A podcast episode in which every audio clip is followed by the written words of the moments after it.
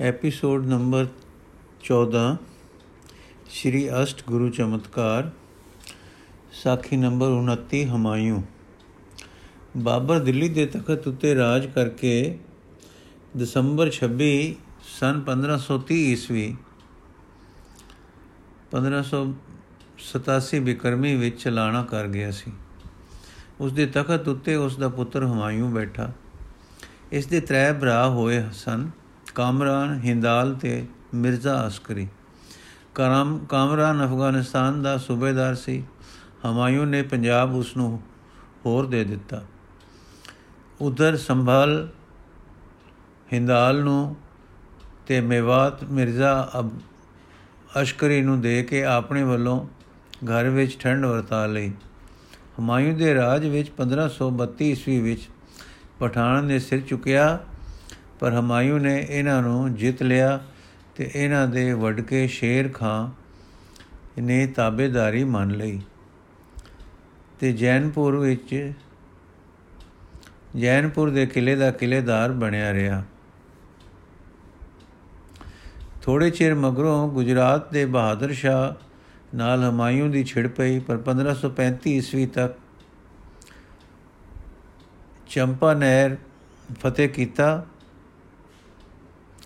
ਤੇ ਕੁਝ ਕਾਮਯਾਬੀ ਹੋ ਗਈ, ਸਮਝੀ। ਪਰ ਉਧਰ ਸ਼ੇਰ ਖਾਨ ਨੇ ਮਾਮਲੇ ਫਿਰ ਛੇੜ ਪਏ, ਸ਼ੇਰ ਖਾਨ ਦੇ ਮਾਮਲੇ ਫਿਰ ਛੇੜ ਪਏ। ਸ਼ੇਰ ਖਾਨ ਨੇ ਆਪਣੀ ਤਾਕਤ ਬਿਹਾਰ, ਬੰਗਾਲ ਵਿੱਚ ਚੌਕੀ ਵਧਾ ਲਈ ਸੀ। ਕਈ ਲੰਮੇ ਬਖੇੜਿਆਂ ਮਗਰੋਂ ਹਮਾਯੂ ਭਜ ਕੇ ਮਸਾਂ ਬਚਿਆ। ਹਮਾਯੂ ਅਜੇ ਬਕਸਰ ਤੋਂ ਲੰਘਿਆ ਸੀ ਕਿ ਸ਼ੇਰ ਖਾਨ ਨੇ ਸ਼ਾਹੀ ਖਿਤਾਬ ਆਪਣੇ ਨਾਂ ਨਾਲ ਲਾ ਲਿਆ ਤੇ ਜੈਨਪੁਰ ਤੋਂ ਸਾਰੇ ਜੈਨਪੁਰ ਤੋਂ ਮਾਰੋ ਮਾਰ ਕਰਦਾ ਟੁਰ ਪਿਆ। ਇਤੋਂ ਹਮਾਯੂ ਘੋੜਾ ਦਰਿਆ ਵਿੱਚ ਸੁੱਟ ਕੇ ਮਸਾ ਪਾਰ ਹੋਇਆ ਤੇ ਆਗਰੇ ਆਪੜ ਕੇ ਆਪਣੇ ਘਾਟੇ ਪੂਰੇ ਕਰਦਾ ਤੇ ਤਾਕਤ ਵਧਾਉਣ, ਬਣਾਉਂਦਾ ਰਿਹਾ। 9-10 ਮਹੀਨੇ ਮਗਰੋਂ ਹਮਾਯੂ ਨੇ ਕਨੌਜ ਦੇ ਲਾਗੇ ਸ਼ੇਰ ਸ਼ਾਹ ਤੇ ਹਮਲਾ ਕੀਤਾ, ਪਰ ਨਤੀਜਾ ਹਾਰ ਹੋਈ ਤੇ ਬੜੇ ਔਖ ਨਾਲ ਜਾਨ ਬਚਾ ਆਗਰੇ ਪਹੁੰਚਾ।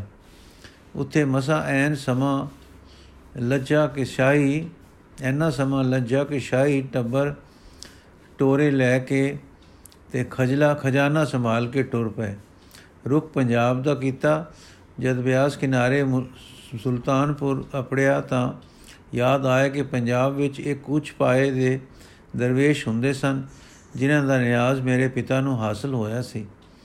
ਥੋ ਕੀਤਾ ਤਾਂ ਪਤਾ ਲੱਗਾ ਕਿ ਬਿਆਸਾ ਪਾਰ ਸ਼ਾਹੀ ਸੜਕ ਤੋਂ ਜਰਾ ਕੋ ਲੰਬੇ ਇੱਕ ਖਡੂਰ ਨਾਮੇ ਪਿੰਡ ਹੈ।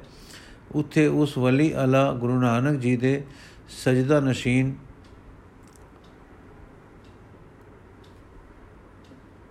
ਦੇ ਸਜਾਦਾ ਨਸ਼ੀਨ ਰਹਿੰਦੇ ਹਨ। ਉਹਨਾਂ ਤੋਂ ਅਸ਼ੀਰਵਾਦ ਲੈਣ ਦਾ ਖਿਆਲ ਕਰਕੇ ਸ਼ਾਹੀ ਵਹੀਰ ਨੂੰ ਤਾਂ ਖਬਾਲ, ਜਬਾਲ ਵੱਲ ਟੁਰੇ ਰਹਿਣ ਦੀ ਆਗਿਆ ਦਿੱਤੀ। ਤੇ ਆਪ ਥੋੜੇ ਐਲਕਾਰਾਂ ਤੇ ਕੁਝ ਸਿਪਾਹੀਆਂ ਨੂੰ ਲੈ ਕੇ ਖਡੂਰ ਪਹੁੰਚਾ। ਸਨ 1597 ਬਿਕਰਮੀ। ਸਨ 1540 ਈਸਵੀ ਤੇ ਮਹੀਨਾ ਸਾਵਣ ਦਾ ਸੀ। ਬਰਖਾ ਪੈ ਹੱਟੀ ਸੀ। ਬਦਲਵਾਈ ਕੁਝ ਸੀ ਤੇ ਠੰਡੀ ਹਵਾ ਝੂਲ ਰਹੀ ਸੀ। ਬੱਚੇ ਖੇਲ ਰਹੇ ਸਨ ਤੇ ਗੁਰੂ ਸਾਹਿਬ ਇਹਨਾਂ ਦੀਆਂ ਖੇਲਾਂ ਰੋਜ਼ ਵਾਂਗੂ ਦੇਖ ਰਹੇ ਸਨ। ਪਾਤਸ਼ਾਹ ਨੇ, ਪਾਤਸ਼ਾਹ ਨੂੰ ਮੂਰਖੇ ਨੇ ਦੱਸਿਆ ਕਿ ਉਹ ਹਨ ਗੁਰੂ ਸਾਹਿਬ, ਜਿਨ੍ਹਾਂ ਦੀ ਪਿੱਠ ਇਧਰ ਨੂੰ ਹੈ, ਬੱਚਿਆਂ ਦੀਆਂ ਖੇਲਾਂ ਵਿੱਚ ਮਗਨ ਖੜੇ ਹਨ। ਥੋੜੀ ਦੇਰ ਪਾਤਸ਼ਾਹ ਖੜਾ ਰਿਹਾ, ਕੁਝ ਅਦਬ ਵਿੱਚ। ਗੁਰੂ ਸਾਹਿਬ ਦੀ ਨਜ਼ਰ ਸੁੱਤੇ ਹੀ ਨਾ ਫਿਰੀ ਇਧਰ, ਤਾਂ ਅਚਾਨਕ ਸ਼ਾਹੀ ਰੋ ਜਾਗ ਪਿਆ। ਪਾਤਸ਼ਾਹ ਦਾ ਹੱਥ ਗਿਆ ਤਲਵਾਰ ਦੇ ਕਬਜ਼ੇ ਉੱਤੇ, ਪਰ ਤਲਵਾਰ ਹੱਲੀ ਨਾ, ਇਸ ਦੇ ਨਾ ਹਿੱਲਣ ਨੇ ਹੋਸ਼ ਲਿਆ ਦਿੱਤੀ। ਉਫ, ਮੈਂ ਕੀ ਕਰਨ ਲੱਗਾ ਸਾਂ? ਇੰਨੇ ਨੂੰ ਖਿੜੇ ਚੰਦਰ ਮੁਖ ਦੀ ਨਜ਼ਰ ਪਾਤਸ਼ਾਹ ਦੇ ਪਈ। ਆਪ ਬੋਲੇ, ਮੁਗਲ ਰਾਜ ਪਈ ਕਹਿਣ ਦੇ ਸੁਹਾਲੇ, ਰਹਿਣ ਦੇ ਸੁਹਾਲੇ ਮਿਆਨ ਵਿੱਚ ਹੀ ਇਸ ਦਾ ਵੇਲਾ ਆ ਲੈਣ ਦੇ। ਥੱਕ ਕੇ ਆਈ ਹੈ ਸ਼ੇਰ ਸ਼ਾਹ ਨਾਲ ਜੁੜਦੀ, ਜੂਝਦੀ। ਹੁਣ ਆਰਾਮ ਕਰਨ ਦੇ ਸੁਮਿਆਨ ਵਿੱਚ। ਫਕੀਰਾਂ ਤੇ ਉਠਣਾ ਇਸ ਦਾ ਧਰਮ ਨਹੀਂ। ਇਹ ਆਖਦੇ, ਅੱਗੇ ਵਧੇ ਤੇ ਸਨਮਾਨ ਨਾਲ ਪਾਤਸ਼ਾਹ ਨੂੰ ਤਖਤ ਪੋਸ਼ ਤੇ ਬਹਾਲ ਲਿਆ ਆਪਣੇ ਪਾਸ। ਪਾਤਸ਼ਾਹ ਨੇ ਜਦੋਂ ਪਹਿਲਾ, ਪਹਿਲਾਂ ਝੁੱਕ ਕੇ ਸਲਾਮ ਕੀਤੀ ਸੀ, ਅਹਿਲਕਾਰ ਵੀ ਅਦਾਬ ਬਜਾ ਲਿਆਏ ਸਨ, ਸੇ, ਸਨ। ਸ੍ਰੀ ਗੁਰੂ ਜੀ ਨੇ ਸ਼ਾਹ ਨੂੰ ਪਾਸ ਬਹਾਲ ਕੇ ਤੇ ਅਹਿਲਕਾਰਾਂ ਨੂੰ ਜੋ ਹੇਠਾਂ ਮੰਜੀਆਂ ਵਿਛੀਆਂ ਪਈਆਂ ਪਰ ਵਿਛੀਆਂ ਮੰਜੀਆਂ ਪਰ, ਮੰਜੀਆਂ ਵਿਛੀਆਂ ਪਰ ਬੈਠ ਗਏ ਸਨ। ਦੋਵੇਂ ਹੱਥ ਸਵਸਤੀ ਭਰੇ, ਚਾਏ ਤੇ ਆਖਿਆ, ਸਰਬਤ ਦਾ ਭਲਾ, ਸਾਈਂ ਸਰਬਤ ਦਾ ਭਲਾ। ਪਾਤਸ਼ਾਹ, ਅੱਲਾ ਵਾਲਿਓ, ਮੈਂ ਅਦਬੀ ਮੁਆਫ, ਬੇਅਦਬੀ ਮੁਆਫ, ਮੇਰਾ ਹੱਥ ਗਲਤੀ ਨਾਲ ਗਿਆ ਸੀ, ਪੇਸ਼ ਕਬਜ਼ੇ ਤੇ ਮੈਂ ਸ਼ਰਨ ਆਇਆ ਹਾਂ। ਗੁਰੂ ਨਾਨਕ ਦਾ ਘਰ ਬਖਸ਼ਿੰਦ ਹੈ। ਮੇਰੇ ਹੱਕ ਵਿੱਚ ਦੁਆਏ ਖੈਰ ਕਰੋ ਜੋ ਅੱਲਾ ਮੇਰਾ ਰਾਜ ਮੈਨੂੰ ਮੁੜ ਬਖਸ਼ੇ। ਦੁਆਏ ਫਕੀਰਾ ਹੋਂਦ ਬਲ, ਫਕੀਰਾ ਗੋਦ ਬਲਾ ਹੁੰਦੀ ਹੈ।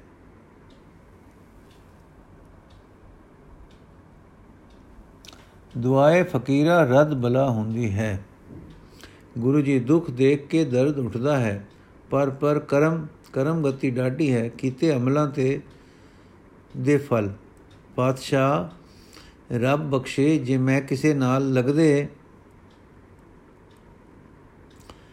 ਚਾਹੇ ਵਧੇਕ, ਵਧੇਕੀ ਨਹੀਂ ਕੀਤੀ, ਬਰਾਵਾਂ ਨੂੰ ਸਲਤਨਤ ਵੰਡ ਦਿੱਤੀ ਹੈ, ਉਮਰਾਵਾਂ ਨੂੰ ਸੂਬੇਦਾਰੀਆਂ ਤੇ ਮੁਕਰਰ ਕਰ ਦਿੱਤਾ ਹੈ, ਮੁਆਫੀ ਮੰਗਣ ਵਾਲਿਆਂ ਨੂੰ ਮੁਆਫ ਕੀਤਾ ਹੈ, ਫਿਰ ਮੇਰੇ ਤਕਲੀਫਾਂ ਹੀ ਤਕਲੀਫਾਂ ਆ ਗਈਆਂ ਹਨ। ਗੁਰੂ ਜੀ ਆਪ ਜੀ ਨੇ ਬਹੁਤ ਨਰਮੀ ਵਰਤੀ ਹੈ, ਸਖਤੀ ਤੋਂ ਪਰਹੇਜ਼ ਕੀਤਾ ਹੈ। ਸ਼ਾਬਾਸ਼ ਹੈ ਆਪ ਦੇ ਤਹਿਮਲ ਨੂੰ ਤਹਿਮਲ ਨੂੰ ਵਿਦਵਾਨ ਵੀ ਹੋ ਤੇ ਭਲੇ ਵੀ ਹੋ। ਪਰ ਅਗਲੀਆਂ ਪਿਛਲੀਆਂ ਕੀਤੀਆਂ ਦਾ ਜੀਵਾਂ ਨੂੰ ਪਤਾ ਨਹੀਂ ਹੁੰਦਾ। ਪਾਤਸ਼ਾਹ ਆਪਣੀ ਹੀ ਕੀਤੀ ਹੁੰਦੀ ਹੈ, ਅੱਲਾ ਨਹੀਂ ਕਰਦਾ। ਗੁਰੂ ਜੀ ਕਰਨੀ ਆਪਣੀ ਹੀ ਫਲ ਲਿਆਉਂਦੀ ਹੈ। ਅੱਲਾ ਸਰਬ ਸਮਰੱਥ ਹੈ, ਸਭ ਕੁਝ ਕਰ ਸਕਦਾ ਹੈ। ਕੁਝ ਐਦਾ ਹੈ ਜਿਉ, ਜਿਵੇਂ ਕਿਸੇ ਜੰਤੂ ਦੇ ਨੱਕ ਵਿੱਚ ਨਤ ਪਈ ਹੋਈ ਹੈ। ਇਸ ਦਾ ਵਾਰਾ, ਇਸ ਦੀ ਵਾਗ ਡੋਰ ਤਾਂ ਖਸਮ ਦੇ ਹੱਥ ਵਿੱਚ ਹੈ ਤੇ ਪਿੱਛੇ ਪਿੱਛੇ ਉਸ ਦੀ ਕੀਤੀ, ਆਪਣੀ ਕੀਤੀ ਕਿਰਤ ਟੁਰੀ ਆਉਂਦੀ ਹੈ। ਉਹ ਮਗਰੇ ਧੱਕੇ ਦੇ ਦੇ ਕੇ ਅੱਗੇ ਨੂੰ ਟੋਰਦੀ ਹੈ। ਸੋ ਹੁਕਮ ਦੀ ਨਤ ਤੇ ਕਿਰਤ ਦੀ ਧਕੇਲ ਆਦਮੀ ਨੂੰ ਬੀਜਿਆਂ, ਬੀਜਿਆ ਖਾਣ ਲਈ ਲਈ ਫਿਰਦੀ ਹੈ। ਹਮਾਇੂ ਸੱਚ ਫਰਮਾਇਆ ਨੇ, ਪਰ ਅੱਲਾ ਗੁਫਾਰ ਹੈ ਬਰੇ ਮਾਫ ਕਰਨ ਵਾਲਾ ਹੈ ਤੇ ਫਕੀਰ ਦੇ ਦਿਲ ਰਹਿਮ ਹੁੰਦਾ ਹੈ। ਆਪ ਜੋ ਚਾਹੋ ਕਰ ਸਕਦੇ ਹੋ, ਹਿੰਦੂ ਦਾਨੇ ਆਖਦੇ ਹਨ, ਰੇਖ ਵਿੱਚ ਮੇਖ ਮਾਰਨਾ ਦਰਵੇਸ਼ਾਂ ਦੇ ਹੱਥ ਹੈ। ਗੁਰੂ ਜੀ, ਉਹ ਮਾਲਕ ਸਭ ਤੋਂ ਵੱਡਾ ਹੈ, ਮੀਰ ਮਲਕ, ਸਰਦਾਰ ਦਰਵੇਸ਼ ਸਭੇ ਉਸ ਦੇ ਹੁਕਮ ਦੇ ਬੰਦੇ ਹਨ। ਉਸ ਦਾ ਹੁਕਮ ਕੋਈ ਨਹੀਂ ਮੇਟ ਸਕਦਾ। ਜੋ ਉਹ ਕਰੇ, ਪ੍ਰਵਾਨ ਕਰਨਾ ਹੀ ਬਣਦਾ ਹੈ। ਫਿਰ ਉਹ ਅੰਤਰਜਾਮੀ ਹੈ, ਉਹ ਆਪੇ ਸਭ ਕੁਝ ਜਾਣਦਾ ਹੈ। ਉਸ ਦੇ ਸਾਹਮਣੇ ਕੋਈ ਬੋਲ ਪੁੱਜ ਨਹੀਂ ਹੰਗਦਾ। ਆਪ ਜੋ ਹੋਇਆ ਸਰਬਗ ਦੇ ਦਿਲਾਂ ਦੀਆਂ ਜਾਣਨ ਹਾਰ। ਇਧਰ ਜਿਨ੍ਹਾਂ ਦਾਸਾਂ ਨੇ ਹੁਕਮ ਵਿੱਚ ਤੁਰਨਾ ਹੈ, ਹੁਕਮ ਮੰਨਣਾ ਉਹਨਾਂ ਦਾ ਕੰਮ ਹੈ। ਜੋ ਫਰਮਾਨ ਸ਼ਾਹੀ ਹੁੰਦਾ ਹੈ, ਉਸ ਮੁਜਬ ਕਾਰ ਕਰਦੇ ਹਨ। ਉਸ ਹੁਕਮ ਵਿੱਚ ਦੱਸੇ ਰਸਤੇ ਤੇ ਉਹ ਟੁਰਦੇ ਹਨ। ਉਹ ਤਾਂ ਸਾਈਂ ਦੇ ਗੱਲੇ ਆਉਂਦੇ ਹਨ, ਹੁਕਮ ਦੀ ਕਾਰ ਕਮਾਉਂਦੇ ਹਨ ਤੇ ਉਸ ਦੇ ਸੱਦੇ ਇਥੋਂ ਟੁਰ ਜਾਂਦੇ ਹਨ। ਸੋ ਜੋ ਕੁਝ ਹੈ ਰੱਬ ਜੀ ਦੇ ਵਸ ਹੈ। ਪਾਤਸ਼ਾਹ, ਅਸੀਂ ਤੁਸੀਂ ਹੁਕਮੀ ਬੰਦੇ ਹਾਂ। ਇਸ ਲਈ ਗੁਰੂ ਨਾਨਕ ਦੇਵ ਨੇ ਫਰਮਾਇਆ ਸੀ ਕਿ ਜੇ ਜੋ ਉਸ ਨੂੰ ਭਾਵੇ, ਉਹੀ ਭਲੀਕਾਰ ਹੈ। ਉਸ ਦਾ ਸਲਾਮਤ ਦੀ ਰਜਾ ਅੱਗੇ ਤਸਲੀਮ ਦਾ ਸਿਰ ਸਾਨੂੰ ਤੁਹਾਨੂੰ ਝੁਕਾਉਣਾ ਚਾਹੀਦਾ ਹੈ। ਜੋ ਤੁਧ ਭਾਵੇ ਸਾਈ ਭਲੀਕਾਰ ਤੂੰ ਸਦਾ ਸਲਾਮਤ, ਨਿਰੰਕਾਰ। ਹਮਾਇੂ ਸੱਚ ਫਰਮਾਇਆ ਨੇ ਅਮੀਰਾਂ ਵੱਲ ਤੱਕ ਕੇ ਕਿਸ ਕਮਰ ਨਫਸੀ ਨਿਮਰਤਾ ਵਿੱਚ ਵਰਤ ਰਹੇ ਹਨ? ਇੱਥੇ ਹੈ ਅਮਲ, ਅਸਲ ਦਰਵੇਸ਼ੀ। ਵਾ ਵਾ ਵਾ ਵਾ ਦੀਦਾਰ ਕਰਕੇ ਕਲਾਮ ਸੁਣ ਕੇ ਦਰਦਾਂ ਦੂਰ ਹੁੰਦੀਆਂ ਹਨ। ਤਸਲੀਮ ਤੋਂ ਵੀ ਅਗੇਰੇ ਲੰਘ ਗਏ ਹਨ। ਵਾ ਵਾ ਇੱਕ ਫਿਰ ਗੁਰੂ ਜੀ ਵੱਲ ਤੱਕ ਕੇ ਅੱਲਾ ਵਾਲਿਓ, ਉਸ ਦੀ ਦਰਗਾਹ ਲੋ ਵਾਲੀ ਹੈ। ਦਰਵੇਸ਼ ਵਲੀ ਪੈਗੰਬਰ ਉਸ ਦੇ ਖਜ਼ਾਨਚੀ ਹਨ। ਕੁੰਜੀ ਬਰਦਾਰ ਹਨ।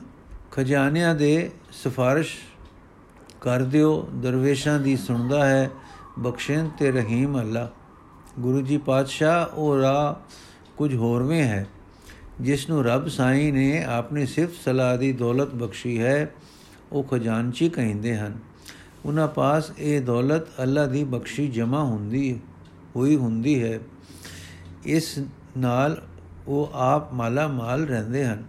ਪਰ ਜਿਨ੍ਹਾਂ ਨੂੰ ਕੁੰਜੀ ਬਖਸ਼ ਦਿੰਦਾ ਹੈ ਅੱਲਾ ਉਹਨਾਂ ਨੂੰ ਖਜ਼ਾਨੇ ਇਸ ਵਾਸਤੇ ਦੇ ਦਿੱਤੇ ਜਾਂਦੇ ਹਨ ਕਿ ਉਹ ਅੱਗੇ ਹੁਕਮ ਵਿੱਚ ਵੰਡਣ, ਵਿਲਾਣ ਮਤਲਬ ਇਹ ਕਿ ਇਕਨਾਂ ਨੂੰ ਆਪਣੀ ਕਲਿਆਣ ਵਾਸਤੇ ਸਿਫਤ ਦਾ ਖਜ਼ਾਨਾ ਮਿਲਦਾ ਹੈ, ਇਕਨਾਂ ਨੂੰ ਵੰਡਣ ਲਈ ਖਜ਼ਾਨਿਆਂ ਦੀ ਕੁੰਜੀ ਵੀ ਮਿਲਦੀ ਹੈ। ਹੁਣ ਕਿਹੜਾ ਖਜ਼ਾਨਚੀ ਸਾਹਿਬ ਦੀ ਨਜ਼ਰ ਵਿੱਚ ਮਨਜ਼ੂਰ ਜਾਂ ਪ੍ਰਵਾਨ ਰਹੇਗਾ, ਜਿਸ ਵਿੱਚ ਭੰਡਾਰੀ ਦੇ ਗੁਣ ਹੋਣਗੇ, ਉਹ ਹੈ ਦਿਆਨਤਦਾਰੀ ਦੇ ਹੁਕਮ ਵਿੱਚ ਦਾਤ ਵੰਡਣੀ। ਸੋ ਭੰਡਾਰੀ ਜਾਂ ਖਜ਼ਾਨਚੀ ਕੀ ਕਰਦਾ ਹੈ ਕਿ ਮੰਗਣ ਆਇਆ ਆਇਆਂ ਵਿੱਚ ਵੇਖਦਾ ਹੈ ਕਿ ਹੁਕਮ ਦਾ ਨਿਸ਼ਾਨ ਹੈ, ਹੁਕਮ ਦਾ ਨਿਸ਼ਾਨ ਹੈ ਨਾਮ, ਅੱਲਾ ਦਾ ਜ਼ਿਕਰ ਤੇ ਫਿਕਰ।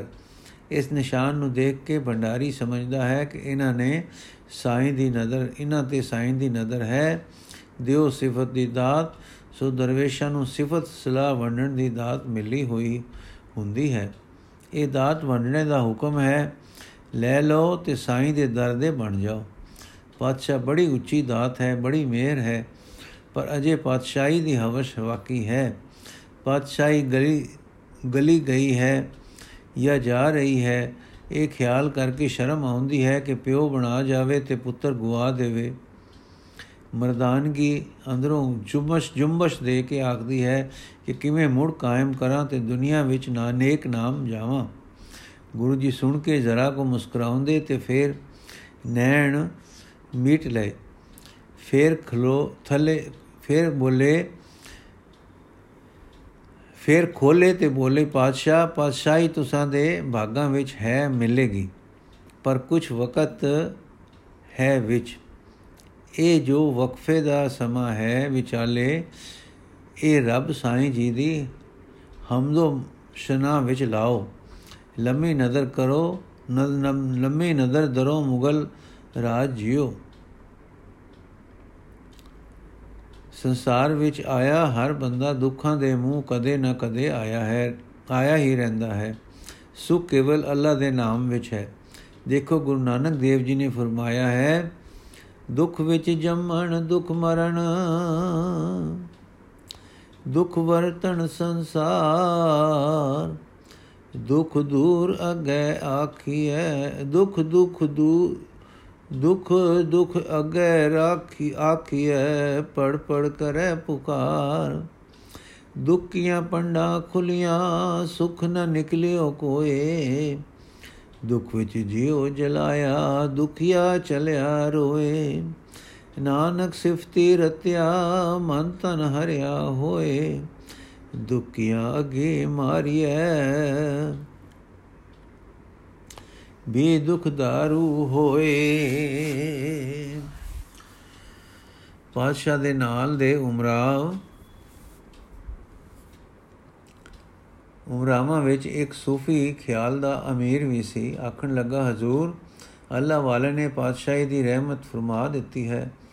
ਜ਼ੁਬਾਨ ਮੁਬਾਰਕ ਤੇ ਇਰਸ਼ਾਦ ਕੀਤਾ ਹੈ ਕਿ ਹਜ਼ੂਰ ਨੂੰ ਪਾਤਸ਼ਾਹੀ ਫੇਰ ਮਿਲੇਗੀ। ਵਿੱਚ ਕੁਝ ਵਕਫਾ ਫਰਮਾਇਆ ਹੈ ਨੇ। ਸੋ ਇਹ ਵਕਫਾ ਗੁਜ਼ਾਰਨ ਲਈ ਅੱਲਾ ਦੇ ਜ਼ਿਕਰ ਤੇ ਫਿਕਰ ਦੀ ਰਹਿਮਤ ਫਰਮਾਈ ਨੇ। ਇੱਕ ਦਾਤ ਲੈਣ ਆਏ, ਇਸ ਘਰੋਂ ਦੋ ਦੀ ਦਾਤ ਹੋ ਗਈ, ਹੋ ਰਹੀ ਹੈ। ਇਸੇ ਕਰਕੇ ਫਕੀਰ ਲੋਕ ਆਖਦੇ ਹਨ ਕਿ ਗੁਰੂ ਨਾਨਕ ਦਾ ਘਰ ਵੱਡਾ ਹੈ। ਇਸ ਤਰ੍ਹਾਂ ਦੇ ਵਾਰਤਾਲਾਪ ਕਰਕੇ ਪਾਤਸ਼ਾਹ ਤੇ ਉਸ ਦੇ ਸਾਥੀ ਸ੍ਰੀ ਗੁਰੂ ਜੀ ਨੂੰ ਝੁੱਕ ਕੇ ਸਲਾਮ ਕਰਦੇ ਤੇ ਸ਼ੁਕਰੀਆ ਆਖਦੇ ਖਡੂਰ ਤੋਂ ਰਵਾਨਾ ਹੋ ਗਏ।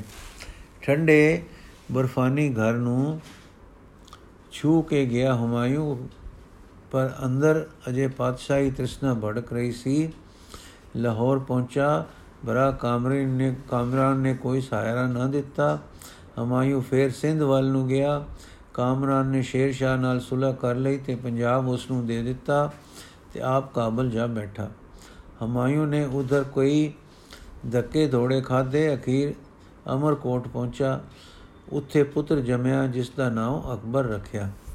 ਤਦੋਂ ਸਨ ਸੀ 1542 ਈਸਵੀ। 1597 ਬਕਰ ਬਿਕਰਮੀ ਮਹੀਨਾ ਅਸੂ ਕੱਤੇ 14 ਅਕਤੂਬਰ ਅਗਲੇ ਸਾਲ 1543 ਈਸਵੀ ਦੇ ਦਸੰਬਰ ਦੇ ਲਾਗੇ ਹਮਾਯੂ ਸ਼ੀਸ਼ਤਾਨ ਪਹੁੰਚਾ। ਈਰਾਨ ਵਿੱਚ ਹਮਾਯੂ ਕਈ ਬਰਸ ਰਿਹਾ, ਫਿਰ ਉਥੋਂ ਦੇ ਸ਼ਾਹ ਤੈਸ਼ ਤੈ ਮਾਸ਼ਕ ਦੀ ਫੌਜ ਲੈ ਕੇ ਆਇਆ।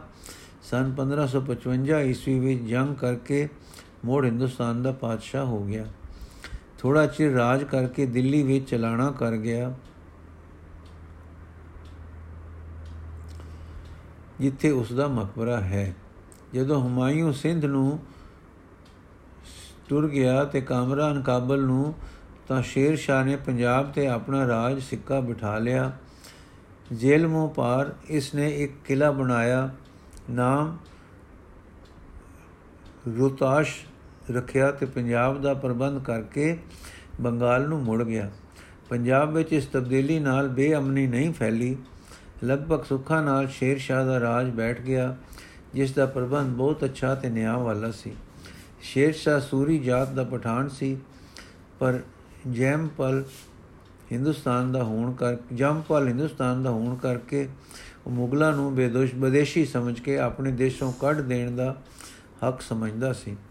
ਬੰਗਾਲ ਤੋਂ ਰੋਤਾਸ਼ ਤੱਕ ਦਇਆ ਅਟਕ ਤੱਕ ਸ਼ਾਹੀ ਸੜਕ ਇਸਨੇ ਬਣਵਾਈ ਸੀ, ਜਿਸ ਦੇ ਹਰ ਢਾਈ ਕੋ ਤੇ ਖੂਹ ਲਵਾਇਆ ਤੇ ਥਾਂ ਥਾਂ ਸਰਾਵਾਂ ਬਣਾਈਆਂ।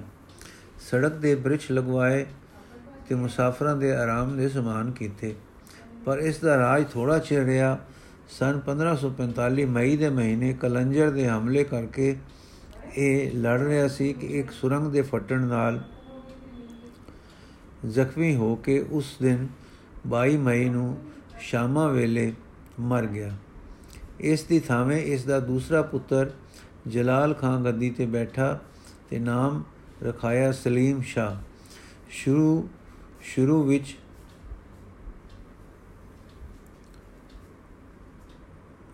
ਕੁਕ ਰੋਲਾ ਰੱਪਾ ਕੁਝ ਰੋਲਾ ਰੱਪਾ ਜਿਹਾ ਹੁੰਦਾ ਰਿਹਾ, ਪਰ 1547 ਵਿੱਚ ਠੰਡ ਵਰਤ ਗਈ। ਸਲੀਮ ਦੇ ਬਾਗੀਆਂ ਨੇ ਪੰਜਾਬ ਵਿੱਚ ਵੀ ਰੋਲਾ ਰੱਪਾ ਪਾਇਆ, ਪਰ ਪੇਸ਼ ਕੁਛ ਨਾ ਚੱਲੀ, ਕੁਛ ਨਾ ਗਈ। ਇਸ ਤੋਂ ਮਗਰੋਂ ਸਲੀਮ ਦਾ ਰਾਜ ਸੁਲਹ ਸ਼ਾਂਤੀ ਵਿੱਚ ਲੰਘ ਗਿਆ। ਗੁਰੂ ਅੰਗਦ ਦੇਵ ਜੀ ਦਾ ਸਮਾਂ ਇਨ੍ਹਾਂ ਵੇਲਿਆਂ ਵਿੱਚ ਹੋਇਆ ਹੈ। ਵਾਹਿਗੁਰੂ ਜੀ ਕਾ ਖਾਲਸਾ, ਵਾਹਿਗੁਰੂ ਜੀ ਕੀ ਫਤਿਹ। ਸਾਖੀ ਕੱਲ ਪੜਾਂਗੇ ਜੀ।